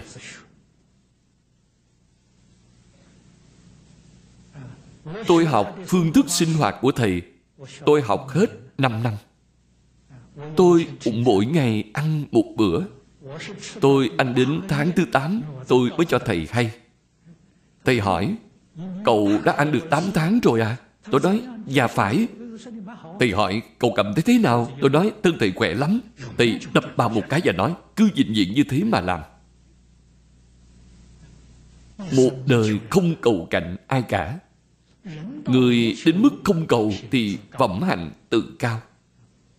Biết đủ tức là giàu có. Bạn tuy giàu có Nhưng bạn vẫn không biết đủ. Quý vị xem thử Như tôi đây là vô sự. Tất cả của cải giàu sang đối với tôi đều không khởi tác dụng. Biết đủ mới gọi là chân lạc, thường lạc. Cuộc sống đơn giản Chi tiêu rất ít. Ngày tháng rất dễ sống. Cách này vui sướng biết mấy. Cái vui chân thật. Người có trí tuệ biết được. Người thế gian thông thường không biết. Người thường chỉ biết có tiền Có tài sản cho nhiều Họ mới thấy vui. Những thứ đó nặng nề, vô dụng, biết mấy Ví dụ bạn có nhà cửa Nhà dột thì phải tìm người đến sửa Việc này phiền phức biết mấy Còn phải nạp thuế, tiền đơn Cùng những việc tùm lum. Những việc này đều là việc phiền phức. Như tôi đây thì việc gì cũng không có. Bạn xem tự tại biết bao. Việc gì cũng không có. Thế gian này, Bất cứ một việc gì đều không có quan hệ với tôi, Không có liên quan gì cả. Đây mới gọi là chân thật tự tại. Cái gì là bảo? Kinh điển là bảo. Đặc biệt là Kinh bu Lượng Thọ này. Đây là của báo đệ nhất trong các thứ của báo. Chúng ta được đó thì có thể dứt sanh tử, Có thể ra khỏi lục đạo luân hồi, Có thể trong một đời giảng sanh Bất thoái thành Phật. Có vật gì có thể so sánh với nó? Tiếc thay, người thế gian không nhận thức được. Cầm trên tay mà vẫn coi rẻ, Không biết được giá trị của nó. Phật ở chỗ này nhắc nhở chúng ta là giống như kẻ bần cùng được cụ quý vui mừng như thế đó. Quý trọng minh tiết như thế đó. Vậy chúng ta thể hội được điểm này. Sau khi có được rồi, thì nhờ vào vật quý này để sửa đổi quá khứ, tu sửa tương lai đọc kinh trước khi cách nghĩ cách làm, cùng với những gì nói trong kinh đều tương phản.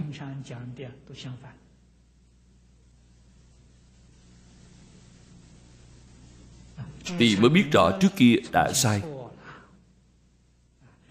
Y theo tiêu chuẩn của kinh điển mà sửa đổi trở lại. Cải vãng tu lai. Không cần hối hận việc quá khứ quá khứ thì đã qua rồi, chỉ cần đem tật xấu, tập khí, sửa đổi trở lại là được.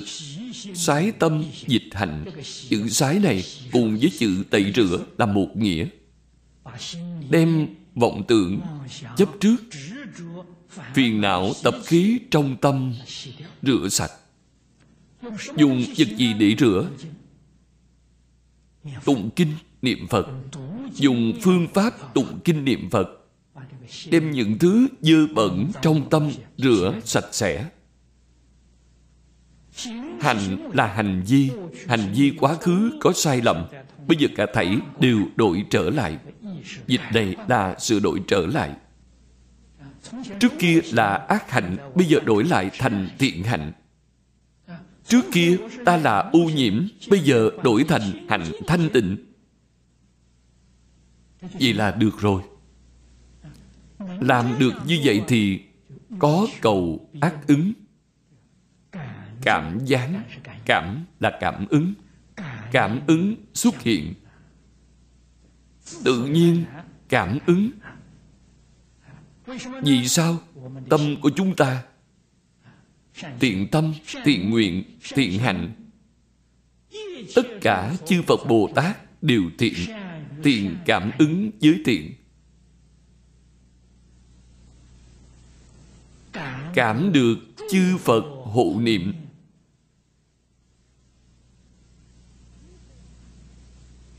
Thiện thần ủng hộ. Nếu tâm của chúng ta ác niệm nhiều,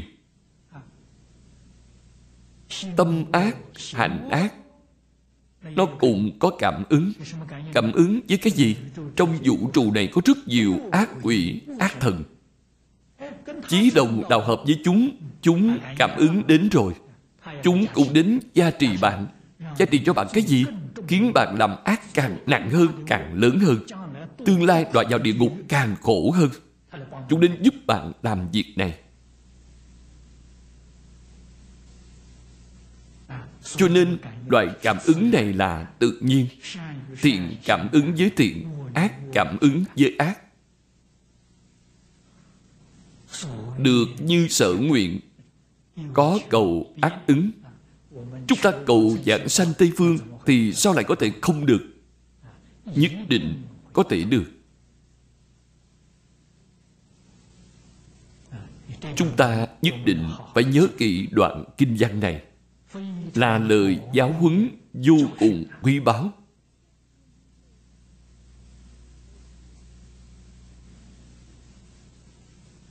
Đoạn văn tiếp theo. Phật sở hành xứ, quốc ấp khâu tụ, mị bất mông hóa.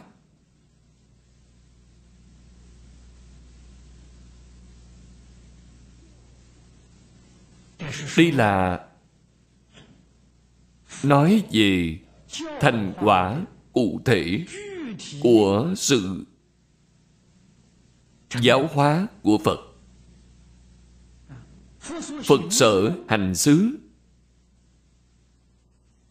Ý này là nói, những nơi mà phật pháp, phật giáo được thúc đẩy. Là ý nghĩa này. Những nơi mà phật pháp được thúc đẩy. Hoàng dương giáo hóa là ý nghĩa này. Không phải là nơi phật đi qua. Cũng không phải là nói ở nơi đó thờ một tượng phật, cái đó không có ích gì cả. Giáo học của phật, giáo dục của phật, ở nơi đó được hoàng dương phổ biến. Khu vực như vậy, cái lớn này quốc này là quốc gia, ấp là thành thị. Năm xưa, khi thế tôn còn tại thế, còn là thời kỳ tượng cổ. Trên trái đất này vẫn chưa có quốc gia thống nhất lớn xuất hiện.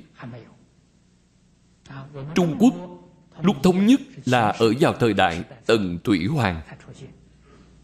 Thời gian trước đó đều là chư hầu, đều là những nước nhỏ, giống như bộ lạc. Vậy thì quốc ấp, tức là một đô thành của một quốc gia thực sự mà nói, lúc bấy giờ một quốc gia chỉ có một thành thị, nhiều lắm là hai ba thành thị, thì là một nước rất lớn rồi. Khâu tụ tức là xóm làng.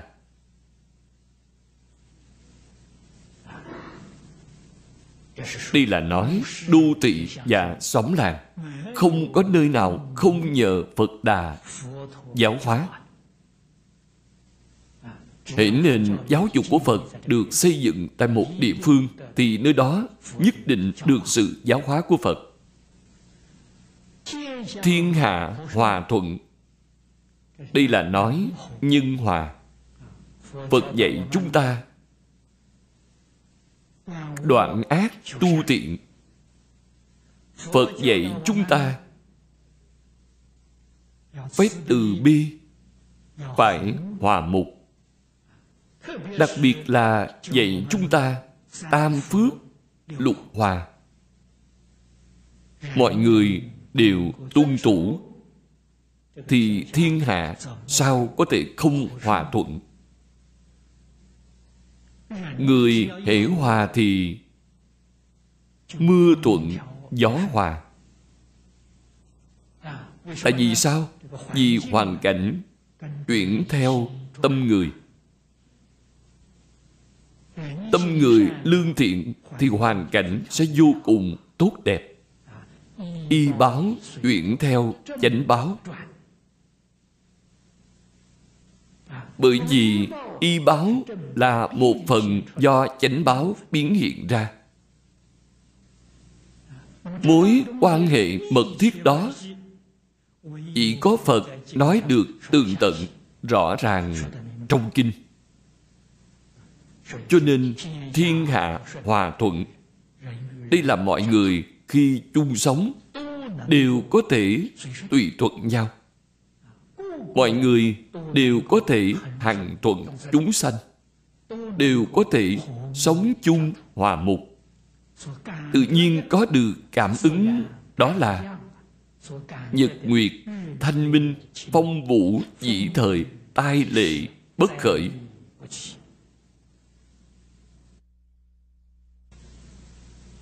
Nhật nguyệt thanh minh, phong vũ dĩ thời, là gì? Là thiên hòa.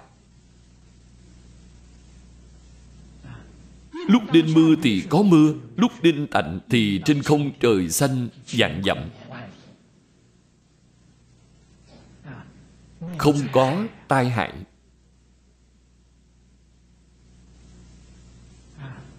Tai lệ bất khởi.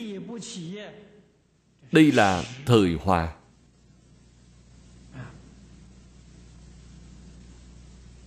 Không có gió mạnh. Thế gian chúng ta có dông tố, có gió bão, đều mang đến tai hại.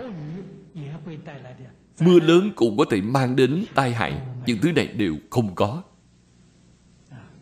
Trên địa cầu này còn có động đất, còn có sóng thần, những thứ tai hại này tẩy đều không có. Đây là do thiện tâm cảm được. Quốc phong dân an.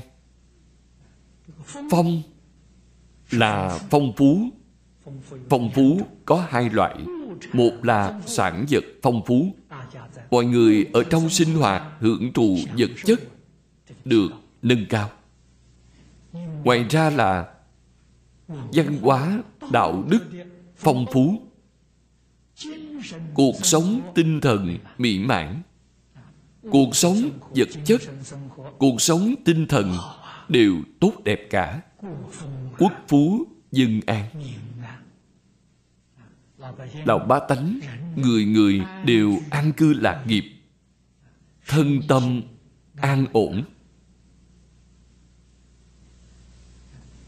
Đây là sự thành tựu của phật giáo hóa.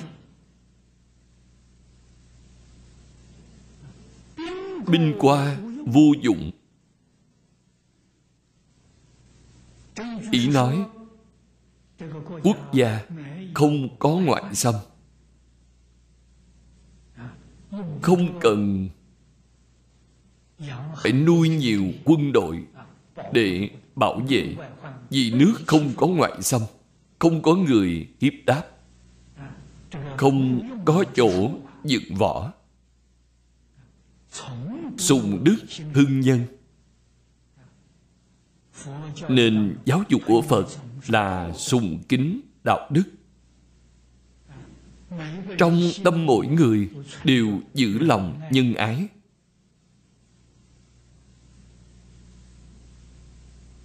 Nghĩ về mình cũng nghĩ đến kẻ khác. Vụ tu lễ nhượng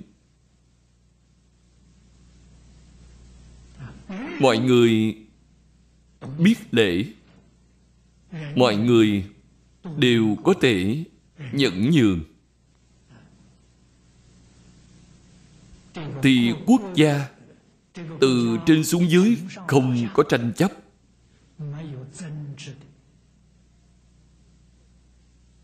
Hiện nay, sự cạnh tranh quá kịch liệt cạnh tranh sẽ mang đến sự động loạn bất an của cả xã hội.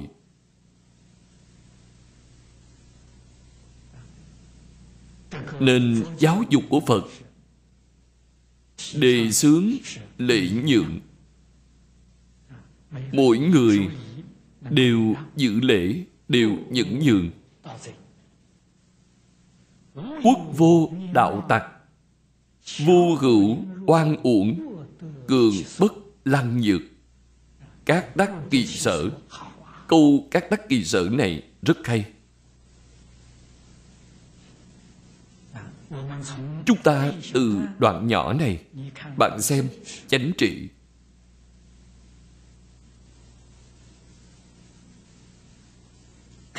Kinh tế, văn hóa, xã hội an toàn phúc lợi. Chỉ vẹn vẹn mấy câu kinh văn đã nói hết rồi. Đoạn kinh văn này thực sự cũng nói rõ phật pháp là chỗ cần thiết tất yếu của thời nay vậy. Ông âu vương cánh vô, trước kia tại trường đại học trung sơn đã một lần diễn giảng, phật pháp không phải là tôn giáo, không phải là triết học, mà là điều người thời nay không thể thiếu. Chúng ta đọc đoạn văn này mới biết được đích thực là cần thiết. Nó mang đến cho chúng ta đích thực là hạnh phúc, là mỹ mãn.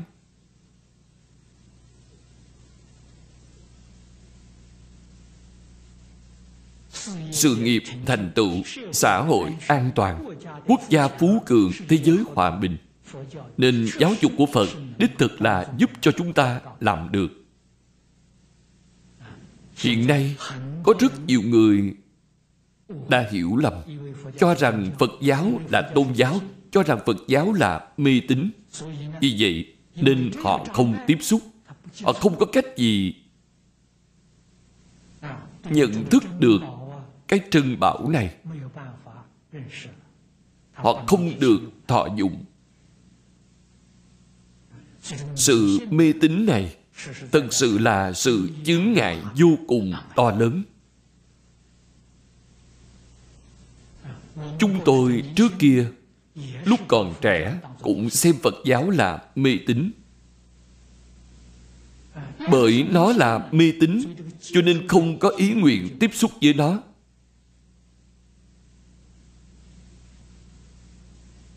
Cho rằng phật giáo kém rất xa.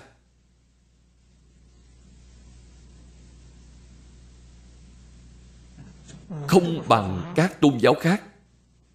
Phật pháp là do tiên sinh phương đông mỹ giới thiệu cho tôi. Tôi học triết học với ông. Ông xem phật pháp như là một khoa mục triết học để giảng cho tôi.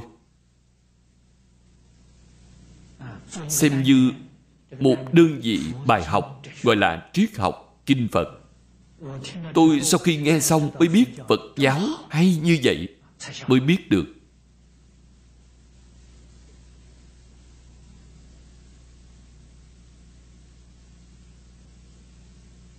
Đích thật, đúng như phật đã nói trong kinh hoa nghiêm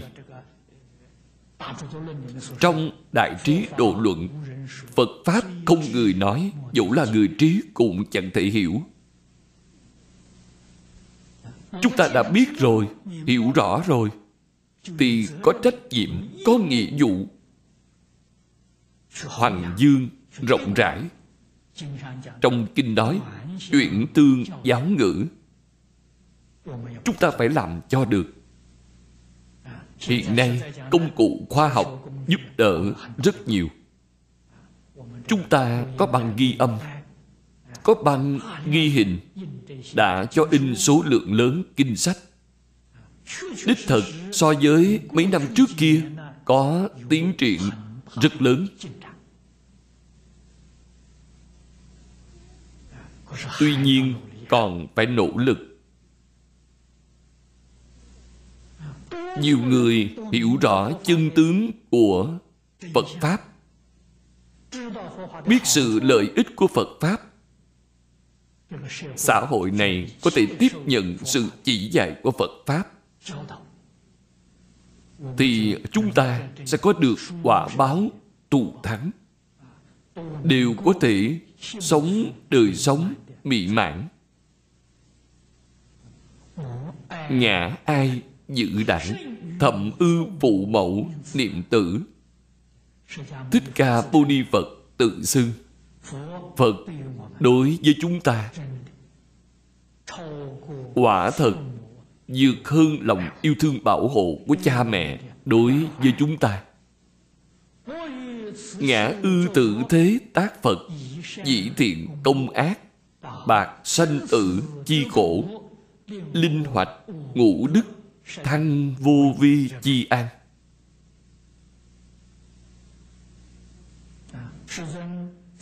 Thế tôn, tại thế gian này tỳ hiện làm phật. Vào lúc bấy giờ, có một số người duyên đã chín mùi. Như trong phẩm phổ môn nói, nên dùng thân phật để được độ.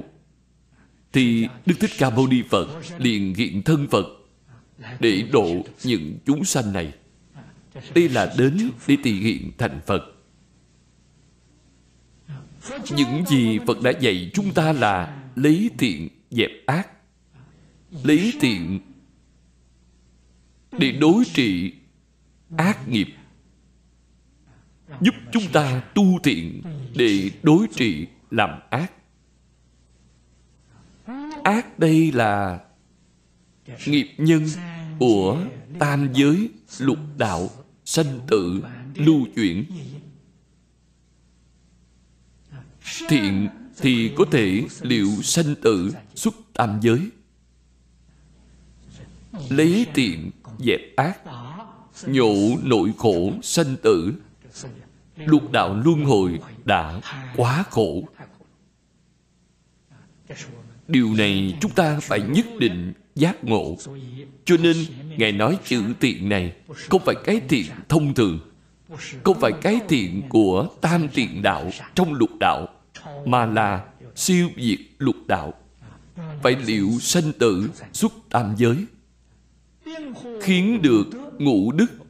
Ngũ đức này chính là phía trước nói về ngũ giới.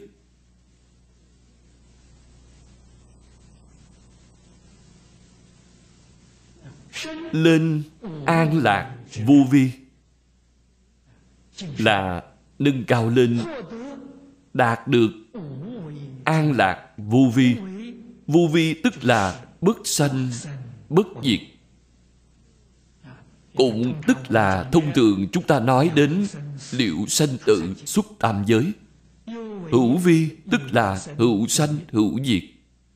Vô vi là vô sanh, vô diệt dẫn sanh đến thế giới tây phương, tức là an lạc vô vi. Không còn luân hồi nữa. Sanh tử cũng không còn nữa. Đến được thế giới tây phương là du lượng thọ. Thật sự mà nói là vĩnh viễn du lượng thọ. Chân thật du lượng thọ. Hơn nữa, không phải cái du lượng của hữu lượng du lượng của hữu lượng. Đó là ứng hóa của a di đà phật. Bạn đến nơi đó thì đã thành phật rồi. Thành phật là cái du lượng chân thật, không phải cái du lượng của hữu lượng. Ngô bác nê hoàng. Kinh đạo tiệm diệt nhân dân xỉm ngụy. Phục vi chúng ác. Ngũ thiêu ngũ thống cửu hậu chuyện kịch. Đoạn kinh văn này, nhìn theo hiện tại, thì là lời tiên đoán của thích ca mâu ni phật. Lời tiên đoán này đều đã thành hiện thực rồi. Ngô bác nê hoàng, sau khi đức thích ca mâu ni phật viên tịch người thế tục chúng ta nói sau khi phật mất rồi. Kinh đạo tiệm diệt. Sự giáo hóa của phật. Sau khi truyền trong một thời gian dài, thì dần dần biến chất, đến cuối cùng cũng đoạn diệt.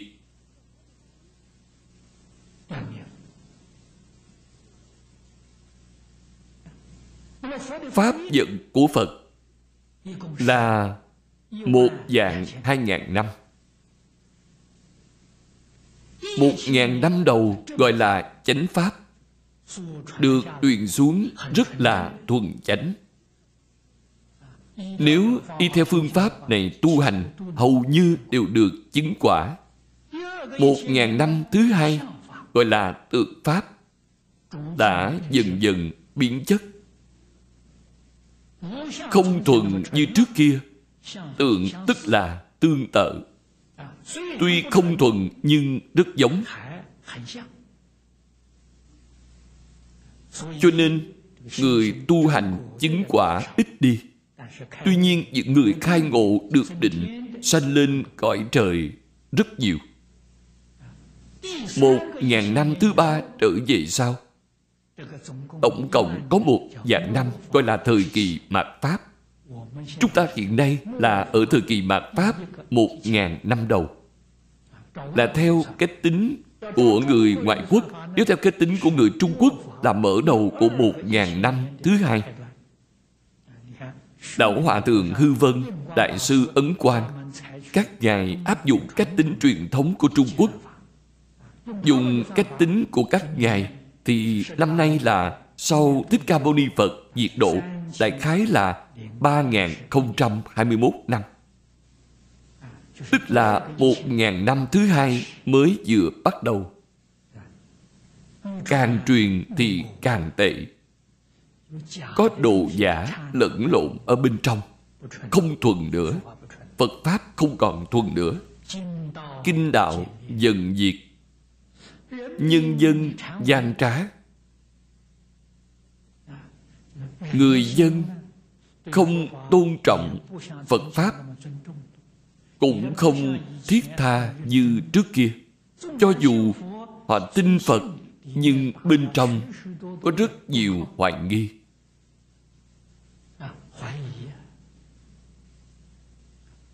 Lại làm các ác đây là bịch cũ, tập ký cũ là tái phát. Câu nói này có ý rất sâu. Lại phạm nữa. Bạn tự nghĩ xem đây là ý gì? Lúc phật còn tại thế, có thể chúng ta cũng học phật. Chúng ta tiếp nhận phật pháp, sửa hết tật xấu tập khí của chúng ta ở trong luân hồi, xoay chuyển mấy vòng hiện nay bệnh cũ lại tái phát. Là cái ý nghĩa này. Vì sao lại gặp phải khó khăn như vậy?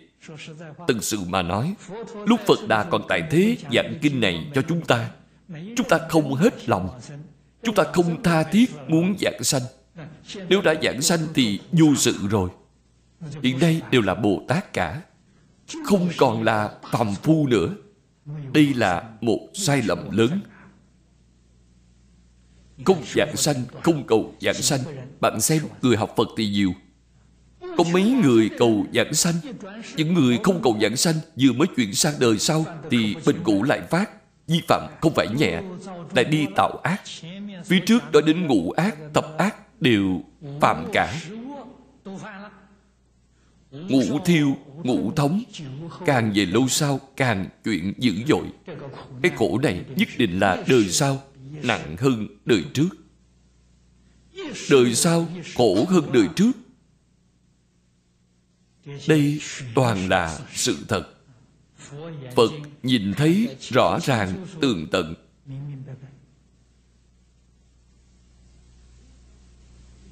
Chúng ta sao lại không cảnh giác cho được? Nhữ đẳng chuyện tương giáo giới. Tại chỗ này, phật lại khuyên bảo, hướng dẫn chúng ta.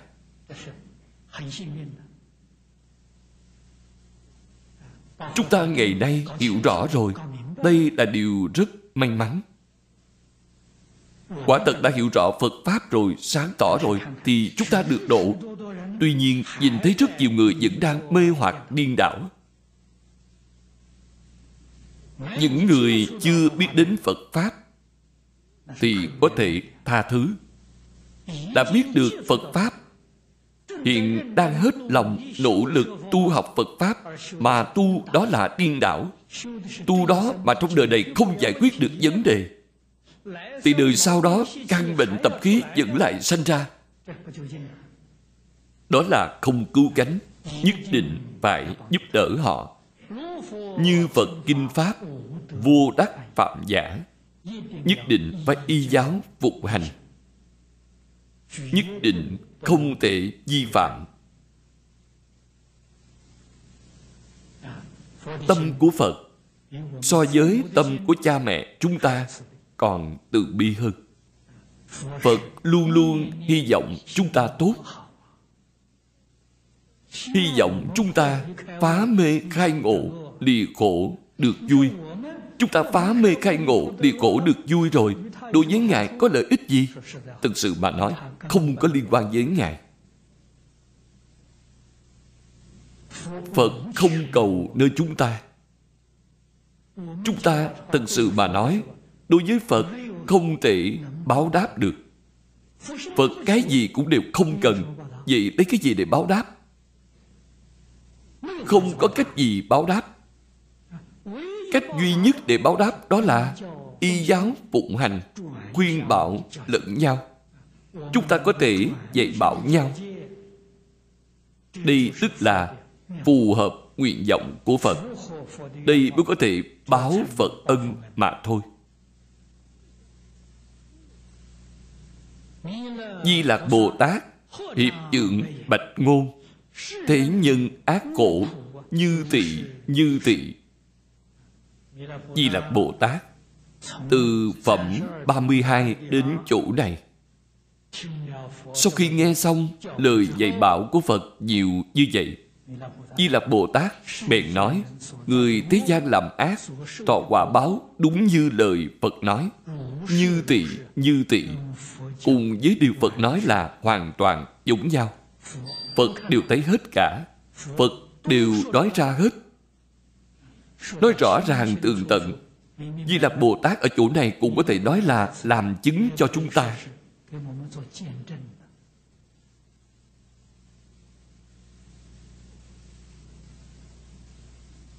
Di Lặc là đẳng giác Bồ Tát, Là vị hậu bộ của Thích Ca Mâu Ni Phật. Ngài đã đến thế giới Tây Phương cực lạc, Chỗ lục đạo luân hồi này Ngài cũng rõ ràng. Ngài đến để làm chứng cho chúng ta.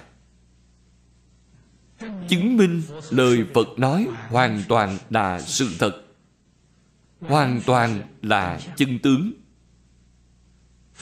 Phật giai từ ai? Tất độ thoát chi? Đây là tán thán Phật. Phật đối với những chúng sanh thế gian là từ bi, bình đẳng. Giai này là bình đẳng, không có khác biệt. Từ bi, bình đẳng ai là thương xót? Nguyện vọng của phật là độ thoát tất cả, là hy vọng mọi người đều thành phật. Giả lại còn hy vọng mọi người mau chóng thành phật không hy vọng bạn ở trong lục đạo này. Vậy mau mau thành phật. Ngoài pháp môn này ra, không có pháp môn thứ hai nào khác. Cho nên cổ đức gọi pháp môn tịnh độ là môn dư đại đạo môn là tám dạng, bốn ngàn pháp môn, du lượng pháp môn. Nghĩa là ngoài du lượng pháp môn còn có một đại đạo đại đạo thành phật. Cho nên kinh này chính là đạo thành phật. Chúng ta phải nhận thức rõ ràng, phải phân biệt rõ ràng. Thì tâm của chúng ta sẽ được định. Định tại một bộ kinh này. Trong đời này không có hoài nghi, không có âu lo. Nhất định thành tựu. Thọ phật trọng hối. Phật ở chỗ này dặn đi, dặn lại. Khuyên nhủ chúng ta dạy dỗ chúng ta. Đây là từ bi đến chỗ tột cùng. Bất cảm vi thất. Chúng ta cũng phải nên giống như di là bồ tát vậy. Không dám trái ngược. Không dám làm trái, bỏ qua lời dạy bảo của phật. Thất tức là bỏ qua không thể trái nghịch, không thể rời khỏi. Cho nên ngày ngày đọc tụng kinh điển, không hiểu ý nghĩa, thì phải nghe kinh. Chỉ có thật sự rõ ràng, tường tận, thì mới biết được tự mình phải nên làm cách nào, làm tức là tu. Tốt rồi, thời gian hôm nay đã hết. Chúng ta học tập đến đây. A ni tho. Phật A Ni Tho Phật A Ni Tho Phật